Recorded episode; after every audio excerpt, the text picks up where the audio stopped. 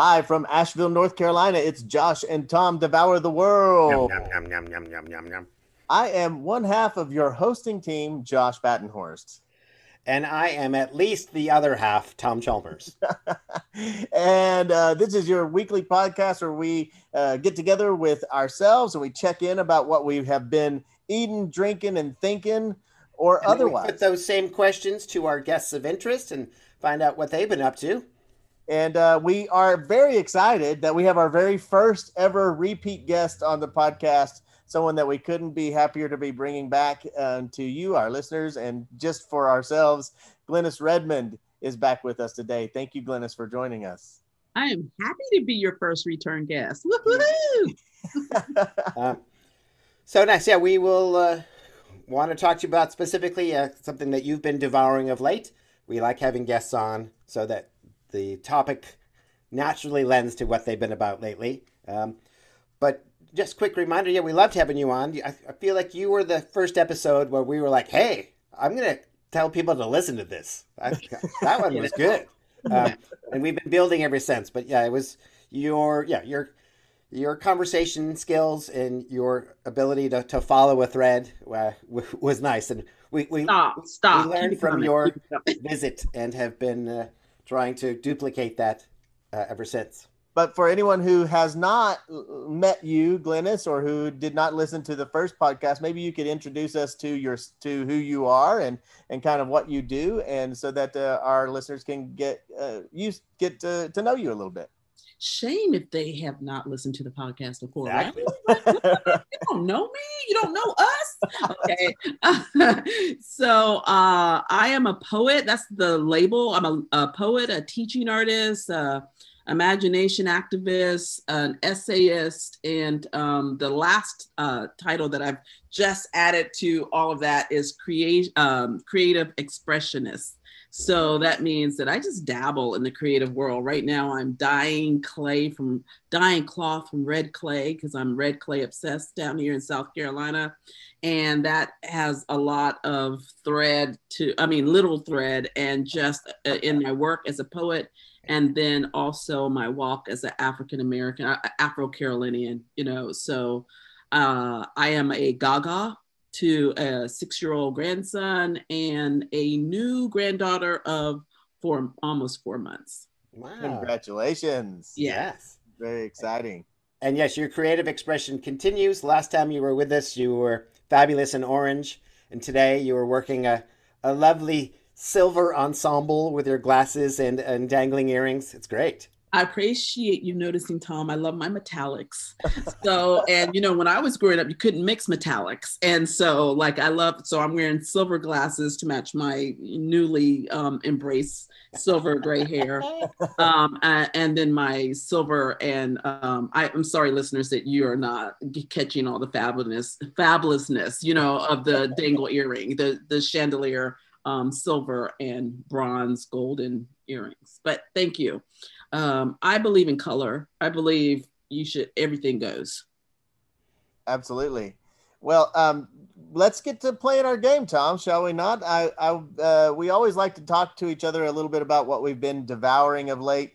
Um, you know, and we've, Tom, we've been having a, more opportunities to go out and devour parts of the world together as things have started to open it up.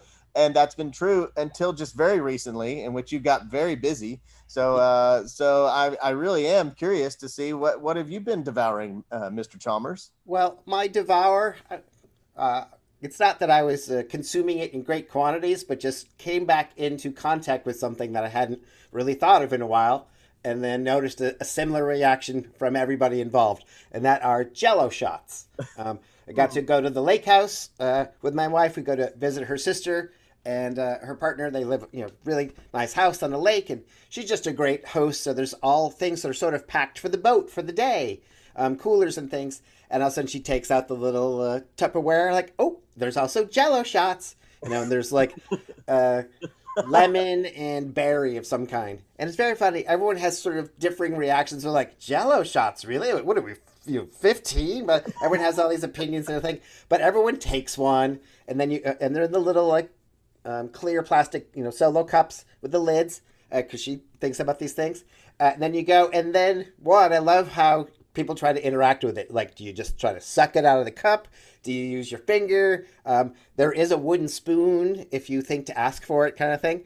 Um, but you do so, and then even though people are like, ugh, you know, they may not even like the flavor. they still are frustrated that they can't get to the little bit of jello that's left in the crevices of the solo cup. So they're like, ah, um, so I was just very entertained that uh, whatever you were age, we had kind of you know, uh, you know young twenties to into our sixties. Everyone had a similar experience of sort of rolling their eyes about the concept of Jello shots and then stretching their face and fingers in any possible contortion to get every last little granule of that Jello shot. Can I confess that I have had Jello, but I've never had a Jello shot ever in my life? Wow. Breaking news. If we if we had one of those scrolls that came across the bottom of the thing, it would say Glenis Redmond admits to never having jello shots before. Um, but I here's one thing though, like like just on the topic of jello, I I know we were not supposed to just use this as a platform for complaining, Tom, but I I've never really appreciated Jello as as as in any of its offerings, frankly. Like I mean, uh, like Jello shot is like kind of for me, like I mean, if you're gonna do a shot, you might as well just do the shot. And like Jello, also, it's like if you're gonna do the lime Jello, I mean, eat a lime. I don't know. I just like like there's something that's unsatisfying to me about just the gelatinous, and there's just not a lot to it, and it disappears in your mouth I I'm not a big fan of Jello. Well, you were not raised by Jeanette Redmond in the 70s, where you mentioned Tom, you mentioned Tupperware. Yes. Which Tupperware and Jello goes hand in hand oh, yeah. because they had the Tupperware parties. My mother would get these like um, Tupperware fluted like glasses and then make gelatin desserts. Mm. gelatin, whipped cream. You know, you could not tell us that not the end all be all. You know, well, that's a, was the yeah, black Martha Stewart of the neighborhood with the Jello. Jello. I'm not. I, am just saying. I'm just speaking on behalf of Jello. Yes, uh, and it's all about portion allocation, allocation kind of thing. So again, you have the individual portions that then all fit nicely into the Tupperware, which then stacks nicely with the other Tupperware that has your potato salad and everything. It's about packing for the day packing for the day. Point, we need a little yeah. thing you know, to like us and put out a little bar and get shot glasses going. It's tricky out on a boat, um, but everybody can have a Jello shot in the middle of the lake. She must be a Virgo with the lids and the wooden spoons. Like I'm like, okay, like that's a lot of planning. Like that's, and I'm not. I, I get you, Josh. I Jello is not my thing, but I just know culturally the 70s, like you really couldn't have the 70s without Jello, I don't think. I think or corduroy. So or, or you know, all that. My like disappointment comes from is like is also from an early age because like my sister was always the kid who wanted to pack her lunch and like have it in the brown bag and take her own thing to school because she knew what was kind of in it. And I was always like, I don't know, just give me whatever the cafeteria's got, you know. But the thing that would always happen is like if the, that that day you would get the dessert and it was just Jello. Jello is always such a disappointing dessert for me of just like the little glop of Jello that's True. stuck on the cafeteria, you know, tray as your what? This is this is what we get today? Oh okay. True that and especially if it's like green jello i think. Like i think green jello might be the worst but in the black community we really and i don't think i'm like putting us on blast anyway but we love our red dye we loved our red dye number five like so anything cherry flavored like um so including jello you know that's, that's i was out this week at brunch with my niece um, and nephew um, and I had been, we've been trying to do brunch for two years, and then you know, COVID and cancer happened, and so we finally did it. So we went and had um, uh, bottomless mimosas, mm. and they were like giving us different the choices where you can do like premium with the multi flavored. Oh boy! And then so they were like, "Do you want regular juice and whatever?" And then like we have fruit flavor, and of course the fruit flavor was cherry, and we all looked at each other and were like, "We're black." We want the fruit you know. so it was just like there again, it's a stereotype, but I want to hold fast that all stereotypes are not negative and um, have some truth. Well, some, I, some I think also fruit, you know, fruit is making a comeback in the world for a long time. I think as within its popularity of uh, fruity things, because I'm seeing more and more like you know seltzers, like with uh, that are fruit flavored, and and beers that are fruit flavored, and things. You know, so I think I think fruit flavoring is getting its it's it's having a new day, like a little renaissance of fruit flavoring but I'm with you. Like, really, it's good to have just the fruit. Like, I'm I, am i I'm not an advocate of red dye number five. That I was saying that facetiously. I know it's off the market and it's not a good thing, but I'm just saying it's a thing. Like, it's a thing. Like, you're not going to ask us about the grape and the lime. It's it's cherry. Like, it's red. Like, whatever it is, just give us the red. And I'm all about the real fruit. Like, you know, so. Yeah, and also to be clear, Josh, I'm not reaching past the brownie to get to Jello. right. Who does that? Yeah, yeah. Well, Glenn, one of the reasons that we wanted to bring you back onto the show was um, I follow you wherever I can, one of those places being Facebook, and I noticed that you took uh, a bit of a pilgrimage recently. And um, just knowing, just knowing you and, and seeing some of the insights that you had from from visiting this, I, I just wanted to bring you back on the show to let you share um, that experience with our audience and, and share what you've learned and what you um, and what we can learn from your experience. Sure, and thanks for the follow. Um, uh, before I get to that, because I think it kind of goes down a, a, a, deep path, I do want to say a little bit about what I've been eating. Oh, okay. Please do. Portobello mushrooms. Mm. Oh, yes. Why yeah. in the world have, what's my problem? Like, why am I now just figuring out how amazing portobello mushrooms are. Like, I'm not a vegan or vegetarian, but I'm ish on both. So, eating a lot more vegetables. And there is a sandwich by this company, this restaurant in town called Two Chefs, and they have a portobello grinder, and it has port, port it's a baguette. Okay. With mozzarella cheese. Uh huh. Um, roasted zucchini and squash. Okay. And a pesto, if you can do pesto. I can't do the pesto. And um, another sauce that I can't do that's oh made gosh. out of t- um, tomatoes and garlic that you brush. That is the best sandwich on the planet to me. You get the crust, you get the that melt of the mozzarella and the portobello mushroom. I mean, I find myself dreaming about that and just driving over just to have that and I was, uh, uh, you know, so I, I'm getting no kickbacks from two two chefs. I just want to say, but, and then one day I realized, why don't I just make it? Just do it yourself. Yeah. I went to whole, you know, went to Whole Foods, got me some good bread, got a portobello mushroom, and I'm not, I'm, I'm not gonna get say I'm in competition with them, but I'm just gonna say it was fulfilling, you know. so I'm about the portobello grinder so I don't know if any if you guys ever had any relationship to mushrooms, but mushrooms have been saving my life uh, right now. Well, we have a direct connection to mushrooms. Just the previous episode, uh, our our friend Aaron Cruz was on talking about entheogenic mushrooms, which these yeah. are a little yeah. bit different, but uh, you know. Uh, and then, uh, but we just this last a couple of weeks ago, we went down to Atlanta and went to H Mart, which is a huge. Um, multicultural store, but mostly Asian food. And one of and Amber, uh, my partner, is vegan, and so there's lots of things that um, got their sort of start in the Asian world that can be used as vegan and, and used in different ways. And one of which is the king oyster mushroom. So, which are these real big mm, kind of mushrooms, and what you can do is you can cut them in half, and you take your your fork and run it, run the tongs along the lengthways on the mushroom, and it will pull apart and give kind of like the consistency of a pulled pork or a pulled chicken. And then you can flavor that and put it and we did it on tacos.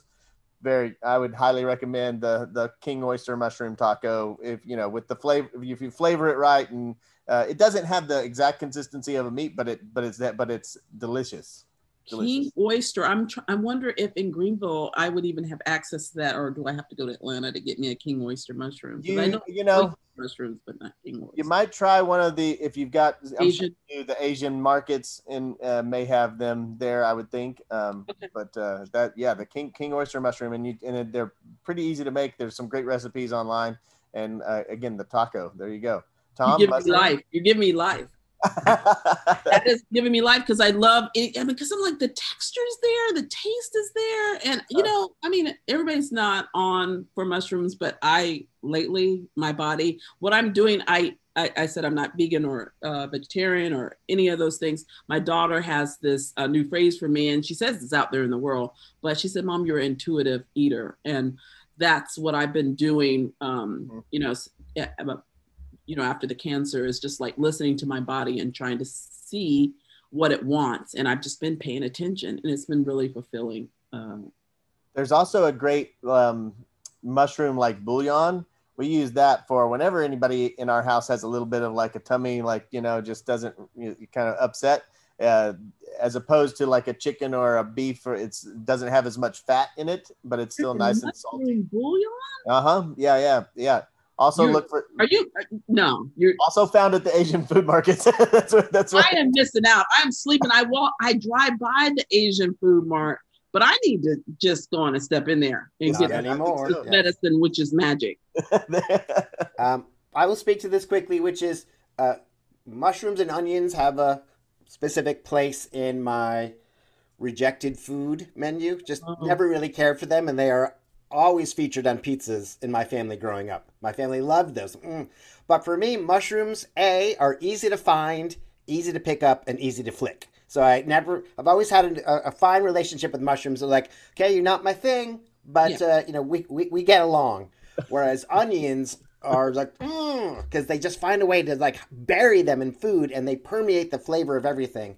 So onions, I hear mushrooms kind of thing. So yeah, onions are the country music of my life. We're just like I just can't stand it. You know, it creates a reaction in me that is uh, not completely level to the actual impact. Well, I completely understand. I don't know if I talked last time about I have an allium allergy or intolerance, so I can't do onions or garlic. Okay. And they literally will lay me flat for three days, especially yeah. raw. And um, yes, but again, mushrooms Mushrooms, nah. They, they are. They, they let you know they're there. You you can you know that's what you're eating when you're eating it. Uh, it's sort of easy to remove it from your mouth mid chew. You're like, oh no, thank you. Uh, um, and it doesn't sort of sliver, you know, slither its way down your throat and just sort of camp out in your stomach.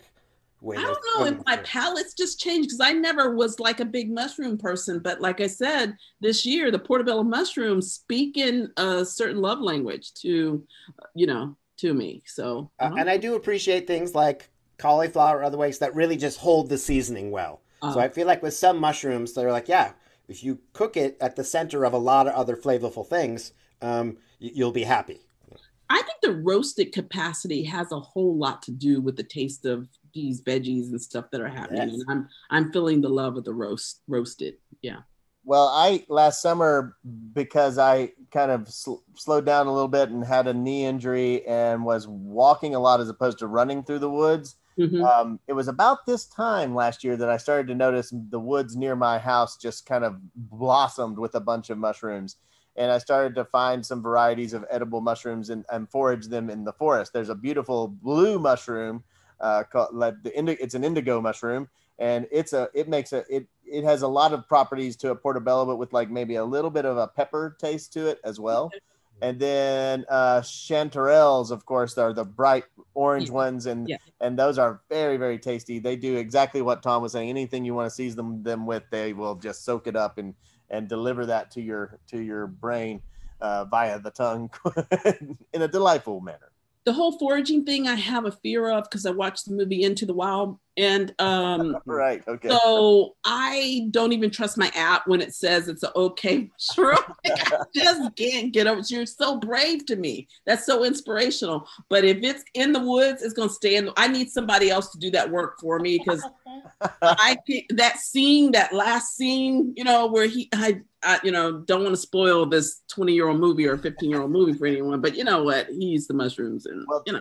There's only three, and the three, the three that I will eat, and all of them are very easy to recognize. Chanterelles are not. I mean, there is a false chanterelle, but they, but they really, once you've seen one and you've felt one, they yeah. feel a little bit different than everything else. Oh, I'm going to say four because uh, also the uh, the morel mushroom looks unlike anything else, and it also grows it earlier in the season than most of the other mushrooms.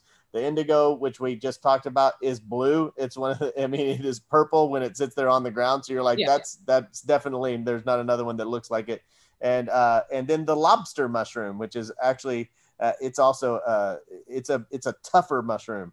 And so yeah, all of those I I will forage those. None of none of the other ones, none of the little brown Okay. ones that you know. So Well, I can't wait to um, Google the indigo mushroom. Like I am just a fan, as you know, of nature, and that's been part of my journey. And to get into that part of these journeys that I've been taking is, you know, once I uh, got through my stem cell transplant and started feeling better, which I'm still recovering, but one of the things that um, kept me alive is I would give myself projects and a list of things to do. And what I realized is that I needed to uh, write these lists down and choose when I would go on these things. And a lot of these things I wouldn't do before I had cancer because I was touring the world. And I would just say, oh, it would be a great idea one day. One day I might, yeah. you know. And so I had this thought last month. I said, uh, I'm going to do two lists. And uh, the t- one is like um, an ancestral um, most people know it as a bucket list, but let's call it a life giving list. Like these places where are it would be important to me as a, a black woman.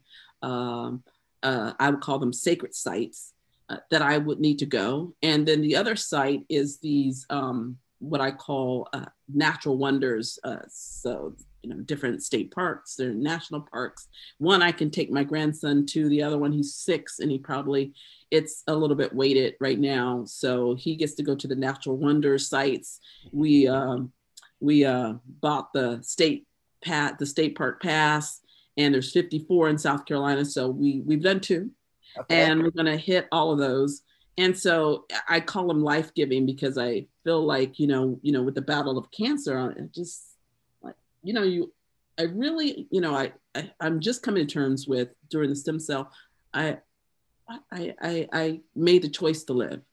I could have easily left the planet. And I remember the moment, you know, in the hospital on morphine and chemo of going, I'm, I'm gonna, I'm gonna live. So I will myself to live. And so these journeys, these ancestral pilgrimages, I'm calling them too, um, the one that I took most recently, uh, not the most recently, just because I took one before then, I'll explain the other one. But I decided I wanted to go to Montgomery, Alabama, and go to the Legacy Museum. And it's I knew, and that if for people who don't know about it, you know, Bryan Stevenson is part of you know building this this site for uh, to honor to memorialize people, Black people who have been lynched across the country. Mhm. And one of the ways I saw it early on a few years ago was they would go and get uh, soil from the place where people have been lynched and they put it in these glass jars and they would put their name, the state, and the date of their birth and the, you know, when they were lynched. And so I had always had that in the back of my mind that I needed to go there. And then just last month, I just said, What is stopping you? Yeah. Some, some gas in yourself, you know? yeah. And so I uh, just told people what I was doing in my family. They're like, You're going to Alabama? You know, because when you on purpose.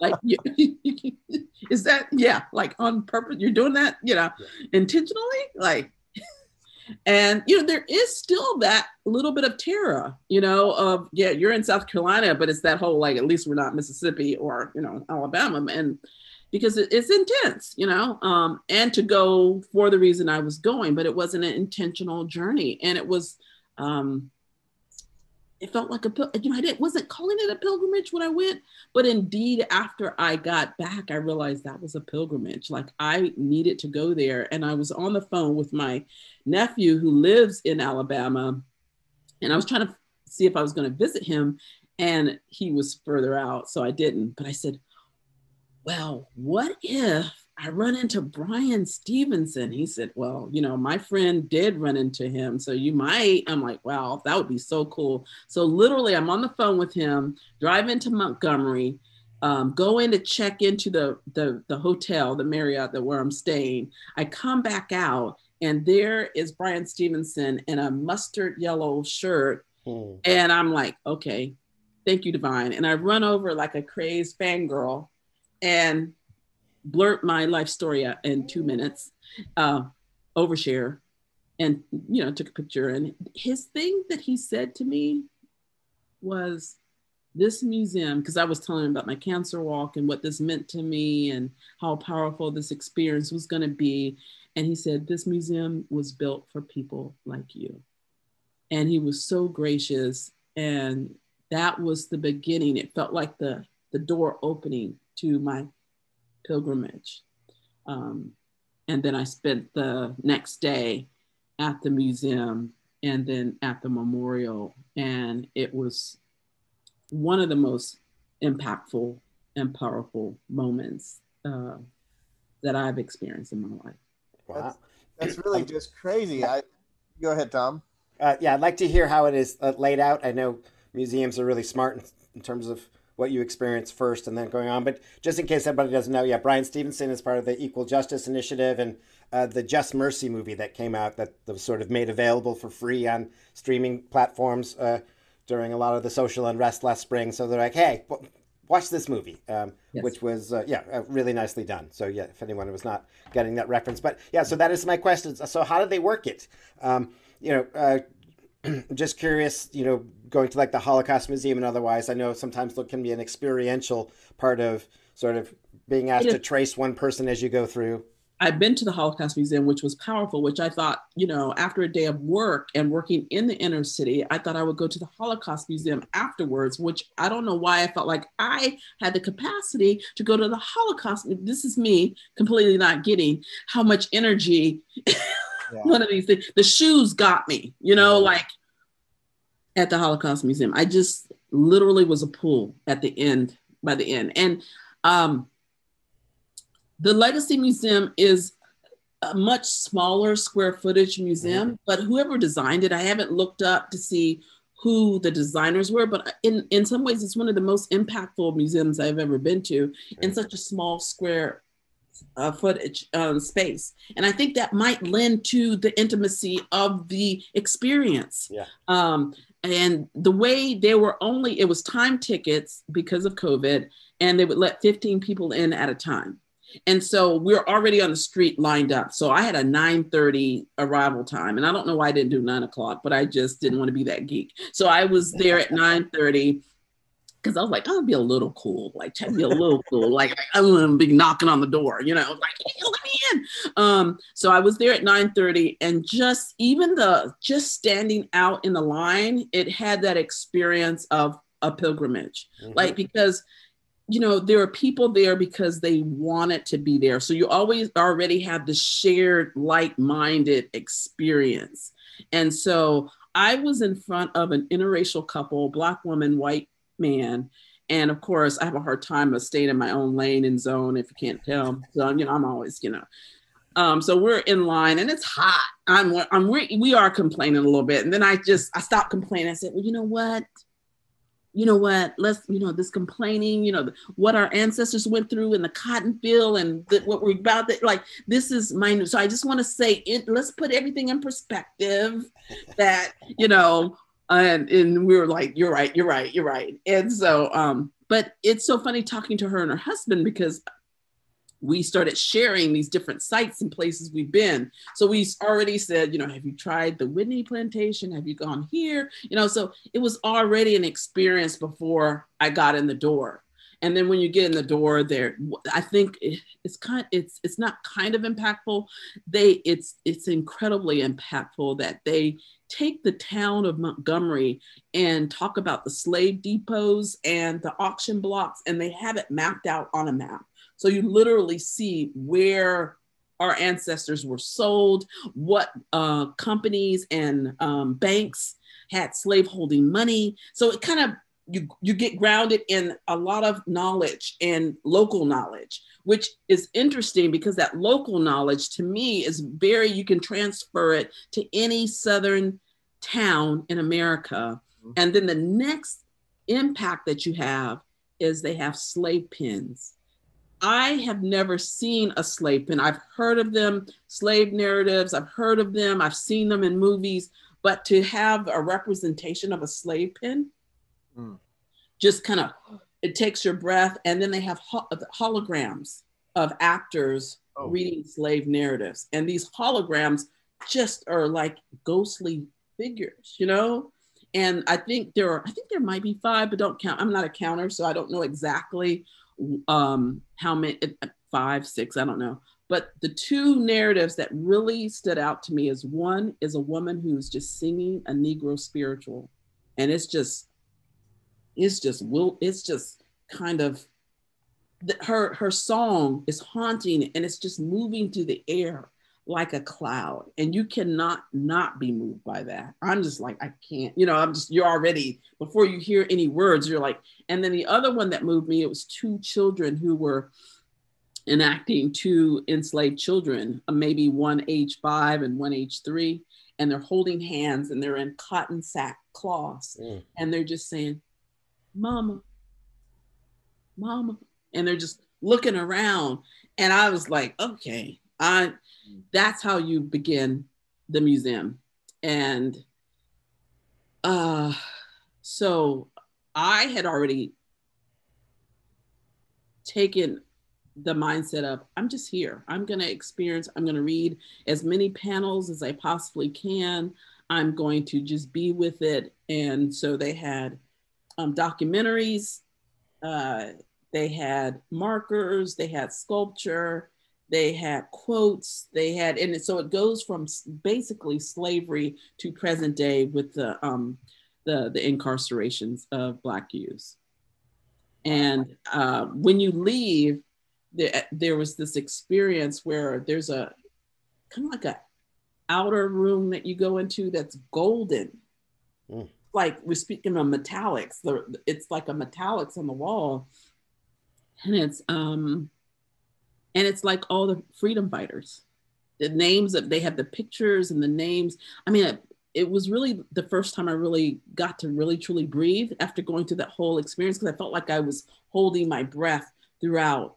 But what was hard for me was um, what i was keeping time with is my hometown greenville south carolina keeping up with the people who were lynched the, you know the, the soil from greenville south carolina Mm-hmm. And then also where I went to college, due west, there was a, a lynching in Abbeville, and a, you know just that knowledge of I went through four years of college there and never knew about this lynching, which is the case, you know, this erasure of history. So that's one of the reasons that I was going there is to, in some way, reconcile these stories. A lot of them I know because of, of me being a poet and unearthing those kind of stories, but really trying to uh, reconcile.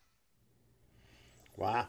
Uh, I love that they think about not only the entry but the uh, the release as well, that rather than just sort of stepping out a door onto like yeah. the sidewalk. They yeah. they thought about we got to get you ready to go back out too. Yeah. yeah, it was, and I said I don't know who designed it because it's like you you go in, it's enclosed. It's kind of like in the way you go in, it's a little bit of feels like what you would, I think, feel being forced into a slave pen. You know, you kind of get right. this kind of being corralled like cattle, you know, like cattle, yeah.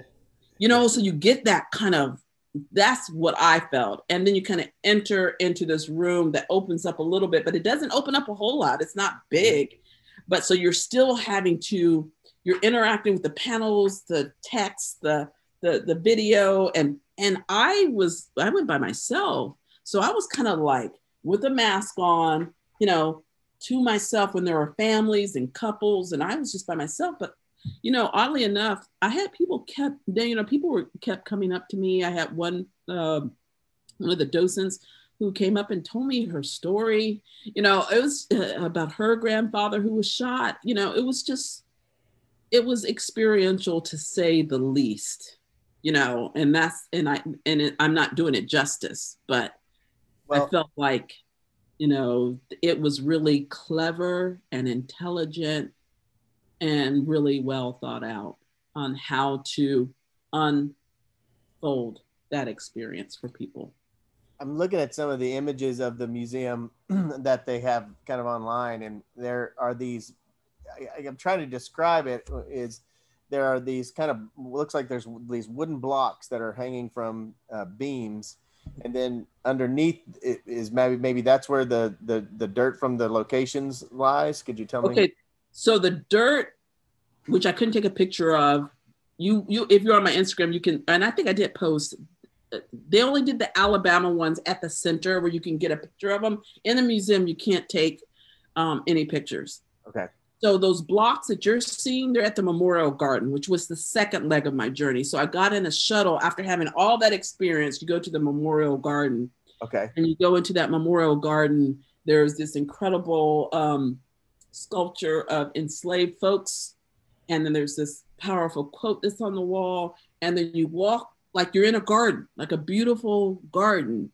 And then you get to those structures. And I don't know if they're wooden, I don't know if they're metal. They look rusted to me. Okay. But they also, to me, as a poet, how I interpret it, it feels like coffins in a way. Like, mm. you know, they're hanging. I don't know what they are. I don't know. I guess you can find out what they're made out of. But when you start in, there looks, and they're all by state. And they're, they got the county, they got the person's name and their birth death. And they just, they're sitting, but as you start, you're kind of like not on necessarily ground level, but they're lower. But as you keep going, it keeps winding and winding. They get higher and higher and higher. Okay. And by the time you get out, they're hanging over your head. Okay. And that was the most dizzying, experience. And to me, it's like looking up and looking and thinking about you in a body that's hanging from a tree. That's what I got. Yeah. Um, and then when you go out the garden, they have them laid out down like coffins. Mm-hmm. So you're having the full, they use the space incredibly. And I thought it was so effective and so palpable and visceral. Well, one of the things that just jumps off the screen just looking at the pictures, and I invite anyone who's listening to take a look at, but just the sheer number is also just, you know, and each one of those is a story and just opportunities lost. And um, I mean, it's, it's really overwhelming. It really is. That number is, it is. And at some point, I had to disconnect in a way to even make myself through those numbers. You know what I mean? Because it was, it's to think that this is America. And then to start having ownership with these people based on where I'm from, South Carolina. Like, and then I think by the time I got to Texas was was at the end. I called my daughter who's living in Texas, and I just had to. I had taken a picture of the row of, you know, I'm just like, oh yeah, that county, that kind, you know. And so you're speaking of like, especially like the sundown towns or the the the the places, the towns that we know even today that are out, very racist and. Um, so to to know that this is part of our legacy, and then be in the heat of you know people trying to um, shut down CRT, the critical race theory, or, or at least the conversation about race or any of this kind of stuff is just atrocious. You know, it, it doesn't do service to the African Holocaust that took place in America. Yeah. Glenis, I wanted to ask you about your reaction to all this as a as an artist. Um, you spoke how you hadn't gone previously because you were sort of busy being a professional touring artist. Um, I'm wondering if you had seen this maybe earlier in your career, if you would have sort of feel, felt almost nagged by what can I do to capture this? What can I do to create a, you know, impactful, you know, poem or whatever? But it seems like now you're able to go like, I'm just here. I'm not going to worry about how this is going to turn into a piece. I'm not going to worry about having to uh, translate this into something. I'm, I'm just going to be here. Um, right. Do you, do, do you feel anything with that? Maybe earlier you would have felt a little overly compelled to try to come up with some great impactful piece from it? I don't know if that if, if earlier if I would have been compelled. I knew I felt compelled to go earlier on, but mm-hmm. I think you're right in the second part of I really was I was it just was purely experimental and then also as a dutiful daughter of my ancestry to just go and pay homage. And what was powerful for me was the, there is um, a poem at the end of the um, Memorial Garden, and it's by Elizabeth Alexander. She was one of our, you know, um, um, uh, President Obama's inaugural poets, uh, and it, it's called Invocation. And so it felt very sacred. It felt very, you know, like I kept saying, pilgrimage. It felt just something that I needed to connect with um, during such a tumultuous time. So I don't know if I, I still don't feel a need. I, I know that I will, I, the, it, the creative expressionist is probably more going, you know, working with the red clay, dyeing fabric from red clay, making um, a map, um, con- connecting the dots in in more uh, palpable ways. I know something will come out of it. It the coming out of it is the process and the journey. And so I don't know if a poem is necessary. I just know that for me to get on this other side of living, it's necessary for me to acknowledge, highlight, and raise awareness. Uh, well, great. Well, thank you. That is, you know, Josh is again is really uh, follows you with great interest, and he said, I, "We got to have Glenis back on. She just did this thing that uh, I just want to hear her speak to it directly." Um, so that's what we wanted, and that's what you gave us. So uh, thanks for that. That that was yeah, and I, I, hope that people are here, and, and if they're anywhere near uh, that they want to do that. If I want to understand that uh, Montgomery is just a city that people, you know, I've had some friends who sort of got, you know, teaching assignments there. They're like, this is a city that I was not expecting. It's like it's hard to describe, but uh, this is a city. If you get a chance, come through. You know. I, yeah, I don't think I've ever been to Montgomery. I've been to Birmingham, of course, you know, but I've not been to Montgomery. I was really surprised by the town, and um, I was surprised by the history too that they were unveiling. I did, you know, I knew Charleston had the most um, enslaved folks coming through the port, uh, but I did not know that Montgomery had the highest number of enslaved people working in the country.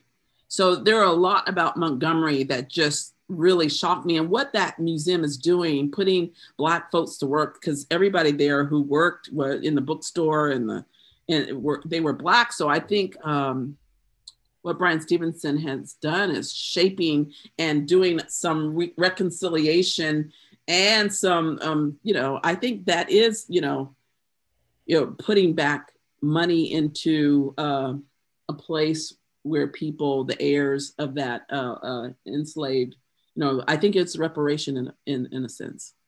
Wow. So, Fantastic. Well, yeah, I've got a list of. I've got like a list of. I think maybe twenty five places that I'll be going, um, and uh, I oh, Whitney we'll be, it's next. We'll be following, and you'll be every fourth episode now. I hope you're okay with that. you know, who knew? Like, who knew that this was uh, going to be a thing? You know, um, and it, it it seems connected, Josh, with what you were, uh, and maybe Tom brought it up. This, you know, the uh, what Questlove has done with Summer of Soul. Yeah, that There's that was what I was going to talk about. Uh, that I've been devouring. Um, I was it was on my radar before I saw you also mention it on on Facebook, and, and then you were I was like, we're having Glenis on. I've got to, I'm going to watch the movie, and now I've watched it again since then because it what a what an incredible story uh, and what an incredible time period of time in was 1969 and the and that particular thing. And, and just to hear people talk about um, you know this was when I, I, one part of the movie they talk about how the 60s was a time where the the term that black people took on was black as opposed to, to where it had been at the beginning of the of that decade negro right? Right. And and, and taking black and and seeing it uh, for um, uh, this beautiful cultural uh, con- contributing forceful powerful thing that it that that black has has come to mean. And that kind of being a moment of of that and and just being just kind of just blown away and being like wow i just i get i got something new out of that understanding of watching them from watching the movie than than before you know? Well i remember the transition from negro to black and i because i was born in 1963 and so we were called negro at the time and um, negro is a hard term and even on my birth certificate born in 1963 in south carolina my race classification is not negro it's negroid. Oh okay which is is tough Yeah. to swallow, you know.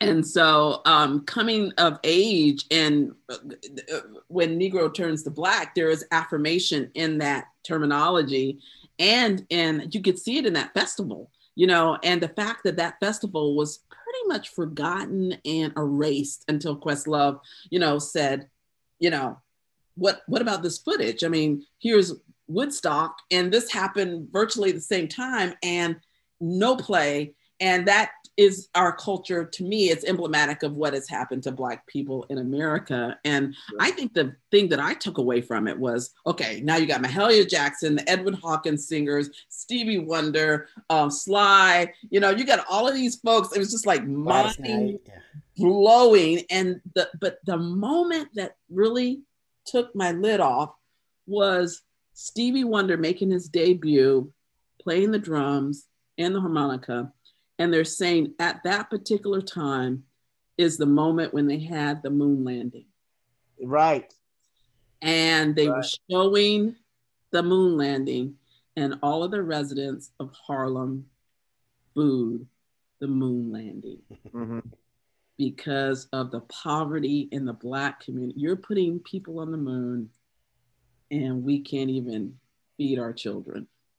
And I just said, wow, that just blew me away, as well as the music. But there was so there was so much, it wasn't just it's outside of a music festival. Well, I mean, then speaking of North Carolina and then Nina Simone on there as well. Like Oh yeah. Well, and there's the parallel today to we've got billionaires who are now making their way to outer space while still there's so much suffering and inequality and lack of opportunity for so many people uh, that you know that it it is so frustrating to see how it is it is so promising in some ways to see how far we've come and also so frustrating to see how little how little progress that we've made on some of these fronts you know Right. Well, it's the systemic tone deafness, and then it's the purposeful erasure of people. Like, you know, that's the part that, and, and I'm not even just speaking of the Black community. I'm speaking of many different regions of the uh, of America, and um, the the plight. Because you know, at the same time, we had the Native American, um, the unearthing of the uh, children that they're finding. You know, just so this the stuff on top of that is really we have to, and as a poet and um i think it's important to witness. And i think to get back to what tom was asking about you know where you just in you know there for the experience? And it's like yeah that witnessing is a really powerful you know aspect of not the, just the artist but as a person who hopes that we can get to a better place i mean I think that there's something cosmic to it because I, I think of humans as kind of like nodes of knowledge, and that whether you ever write it down or put it in a song or whatever, you still know it. And Right. if you see it and you acknowledge it and you learn it, then there's something really powerful about holding that knowledge, even if it's just inside you. Or Right. because then you have the potential to also share that knowledge with another another node, something else that's walking around. So so like our connected uh, intelligence grows when we go and we experience something like that. I think you're speaking my language. I, I love the nodes. I love nodes of knowledge. I do feel like that's where the hope and this interconnectivity comes from, you know, um, because you can, you know, I, I I've had a moment, and I don't know if I talked about this last time I was on, where at the at the top of my neighborhood, it's not in my neighborhood. At the top of my neighborhood, there's a banner of a a, a Trump. There's a Trump with a machine gun and no bullshitting. Like that's so I have to walk past. That's what it says, and I have to walk past that with my six year old uh, grandson when we're just out trying to like have a great time, just enjoy life, and then he's can read, and he has to ask me about the weapon, Mhm. the language, and the man. And I'm going, number one, I don't want to be in a position to have to talk to this baby about this right now. Right. So, one of the things that happened about six months ago, the neighbor right next to them put up a one Greenville sign, and it's a black hand and it's a white hand, and it's in the shape of a heart. And in the middle is a bridge. And I was like, we went on our walk and I was like, I took this sigh of relief of mm-hmm. this just like, oh my gosh, you know, thank you for the sign. And me being who I am, because I can't stay in my own lane, um, write a I write a thank you note to this neighbor who I don't know. Right. And just said, I just want to thank you for your sign. And it's a r- lovely life lesson to my six year old, you know, grandson. And I put it out on their um, mailbox. Well, I drove by there like for three days. They didn't see it because it was like I didn't want to put it because it's illegal to put it in some milk, but it was on that red flag and it's raining. I'm like, oh my gosh, they're never gonna get it, you know. And then it's so weird. Uh, Fourth of July, my neighbors had uh, a gathering, and I didn't want to go. I was trying to, you know, chill out, whatever. And then I liked my neighbors who invited me, so I went. And then somebody pointed out, like, that's Glenis. And they're like, we needed to meet Glenis. Your note, we keep it on our refrigerator. It means to us. And I go, that to me, that kind of individual, like, you know, they didn't have to put that sign. And it's a little act, right? Mm-hmm. But it just reverberated. Yeah. Very and nice. they're, they're they're telling their neighbors, I'm telling my neighbors, I'm posting on Facebook, and you know we find each other through this connectivity.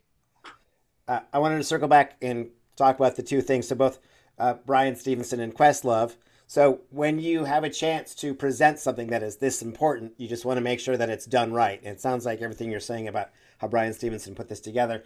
So just to focus on questlove and get just a little so this is summer of soul. This is a movie uh, this you know kind of found footage of the harlem cultural festival 1969 um, and he sort of finds this footage that's been sitting somewhere uh, and just can't believe it. But the sound quality, the picture, I mean, it is just yep. so well done. It would have been enough just to been like, oh, look here. But everything just sounds so great. So you feel like you were there because the production value is so crisp and excellent that uh, I just love that it wasn't just enough to, uh, oh, look what I found. But I don't know what processing they did, but it's it's incredible the, the quality of the film. You're exactly right. I, I found like it just it, it holds up. Like it is um it was a beautiful experience. And I'm like, how dare they not air that? Like what is it, 50, 50 was it 50 years later? Mm-hmm. Like you know, I'm just and I'm not a music head like my brother. So I call my brother New Zealand, who is a music head, who will know everybody and everybody who, you know, whatever. But he can't get it because he's in New Zealand. And so he's, you know, trying to figure out how he can see it. But I'm like, you man, you have to witness how well it was done. And I, you know, um, Tom, you're right, because I feel like what Bryan Stevenson and Questlove have in common is they've done something um, in a stellar um, manner to, uh, to elevate and um, bring about awareness and to make uh, positive change in very different ways but in similar um, aspects of creating um, positivity and allowing people to make pathways to each other. Like because how do how how much more do we connect than music? Mm-hmm. you know other than you you and country music but you know uh you know what i mean? But i noticed also that you know there the there's all they also go into the new Rican uh community as well and yes. uh, and one of my one of my comments coming out of the movie movie, not to make light of it, but Lin Manuel Miranda is in there, and I'm starting to think Lin Manuel Miranda does he ever say no to anything? I mean, he's I in everything, isn't he? Yeah. yeah. Like, I, I, keep I keep thinking I'm gonna open a door one day to the grocery store, and there's Lin Manuel Miranda. You know? yeah. That was the one moment I was like, I did have a question mark about his actual appearance because I'm like, but I don't know. I guess yeah. there is a musical connection, right? But I, I did yeah, and, was, and the Latin connection. I think the like, Latin connection. The, there was a Latin, but I was just wondering, was there someone else that probably was a little bit more embedded? You know, yeah. um, I don't know. But you're right. He's everywhere. he's just everywhere. Yeah. If we could he's put probably him selling Jello. Very well could be. I'm just kidding. I'm just kidding. Well, but. Glenis, thank you for coming on with us today. We really appreciate all of your time, um, and and it's just such an honor to have you on. And and thank you for sharing your journey with us and uh, and keep us uh, informed. If people would like to follow you and uh, keep up with what you're doing, is there anything you'd like to share um, right now? Uh, yeah, so you can follow me on my website. I I, I do a very inconsistent newsletter. Um, I try uh, monthly to put out what I'm doing. Uh, one of the projects that I'm really interested in that I just finished um, is with uh, North Carolina visual artist Julian Davis, um, and I did a poem called Afro Carolinian uh, uh, Mermaid Tale Simbi and he has painted Simbi, and I have done a poem. It's actually I've got the sample now, but it's through Citizen Vinyl. Oh, cool! so it's on vinyl. Wow. Yeah, yeah. So it's just two poems, and one is uh, the Simbi poem, and then which is about a mythological mermaid um, from Africa that the enslaved folks um, honored and would not work as long as she was captured in lower country in Charleston. And on the other side is a poem called Black Folk Superstitions, um, all about mythology and superstition and all of that. So there will be a date. Um, we haven't set the date that we'll be doing something at Citizen Vinyl. So I'm excited. That's so great. So we get to brag on some other past guests. So uh, uh, Gar Ragland from Citizen Vinyl has been on yeah. the podcast with us. Yeah, I saw that. Going yeah. back to uh, Summer of Soul, uh, Jessica Thomason, who does the Connect Beyond Festival, she did a great screening here in the area with uh, Gladys Knight um, oh. there for the Q and A afterwards. That I just I think was amazing to, to be a part of. So uh, I love that you're giving us reasons to mention some of our other favorite guests. I mean, you're still you're the only repeat one so far. yeah, I'm in the room. I know you have to say that. It's like what my mother says. I'm only the fam- a favorite when I'm with her. but it's okay. I'll take it. I'll take scoreboard. it. Scoreboard. Scoreboard. only two times. visit. But uh, great. Uh, it was well worth the second visit, and we're so glad that you were here, and we can't wait to uh, get get you back again. Well, thank you for inviting me again, and um, honestly, finding value in my path and this connection. Um, and thank you all for what you do because I feel like, you know, in this world of um, upside downness, we have to find um, avenues and platforms and spaces that right the world. And I want to thank you for talking about what we devour because, um, you know, that's important. and um, we're, you know, and that's what keeps me alive and awake is thinking about what I'm going to devour next. You know, that's right. Well, thank you, Glenis. Um, for those of you who have stuck with us this long, we hope that you'll also stick with us after the break, where I will bring an original song as I do every week, and we'll also have a take from Tom. And uh, bye for now. Thank you. Thank you, Glenis. Thank you. Goodbye.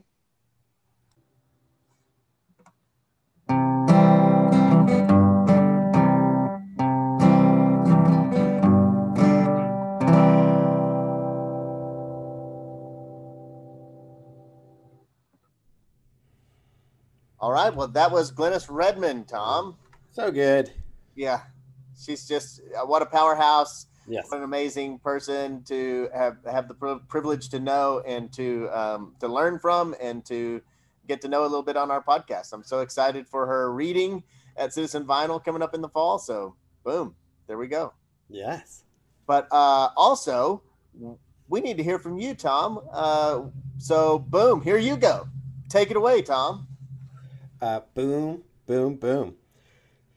Jumping off of seeing Summer of Soul, which again was fantastic, but um, uh, watching it, which takes place uh, in Harlem and basically like the northern edge of the park, and uh, otherwise, I was like, that's that's where I spent so many years. I went to college at Columbia, which is just sort of on the edge of Harlem, uh, on the west side of Manhattan, and then uh, staying there after school and finding affordable places to live and then seeing you know neighborhood shift. I just spent a lot of time there and it's just great. Uh, so that's my take for today. As they recommend sort of peace corps that you should go spend two years of service I, I agree. But if there's any way i think you should spend one year of service in a city in an urban environment and then one year of service in a uh, rural like on, on a farm or you know forestry or something like that because both are I had no idea experiences. So yeah, I, I, loved my time in Manhattan. I loved interacting with Harlem and Spanish Harlem and and, and, and all that. And uh, you know, some of the threats and discomforts are, are certainly there, but the, the, the full experience is fantastic. So that is that's what I think everyone should do is uh, before be forced um, encouraged to spend some time in, in a city and then some time in the opposite of a city. It's like the Aesop fable, the city mouse and the country mouse, but Yes. you should be both mouses. Be, be the mouse, perhaps, is the story there. Uh, I, that is the story. Um, and Josh, feel like it's been a little while since I, I've heard a, Josh song. So uh, what do we got this week? Uh, so this one was uh, is built on the idea of uh, with your hands, and uh, yeah, I mean I'm still kind of working out the details. It's a shorter one, but here we go.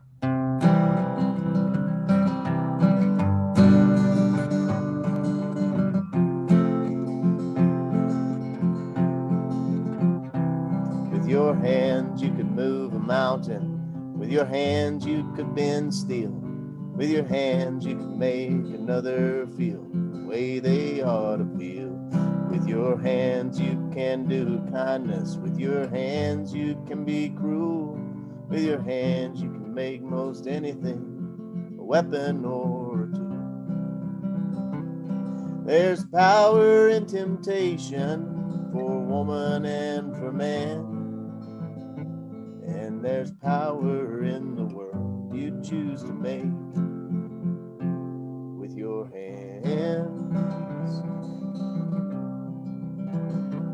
With your hands clasped tight together, you can lift your voice in prayer. With your hands held wide and open, you can offer peace to share. With your hands, you can be counted and do the counting too. With your hands, you can join others just like you were meant to do. Oh, there's power in persuasion for woman and for man. And there's power in the world you choose to make with your hands.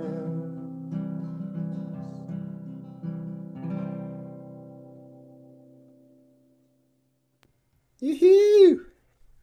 All right. Well, you played uh, that with your hands. Nice. and I played that with my hands. That's right. Well, thank you guys for listening. Thank you, Tom, for uh, for playing along with the game this week, and uh, we'll see folks uh, right around the bend. Bye bye now. Until again. Nom, nom, nom, nom, nom.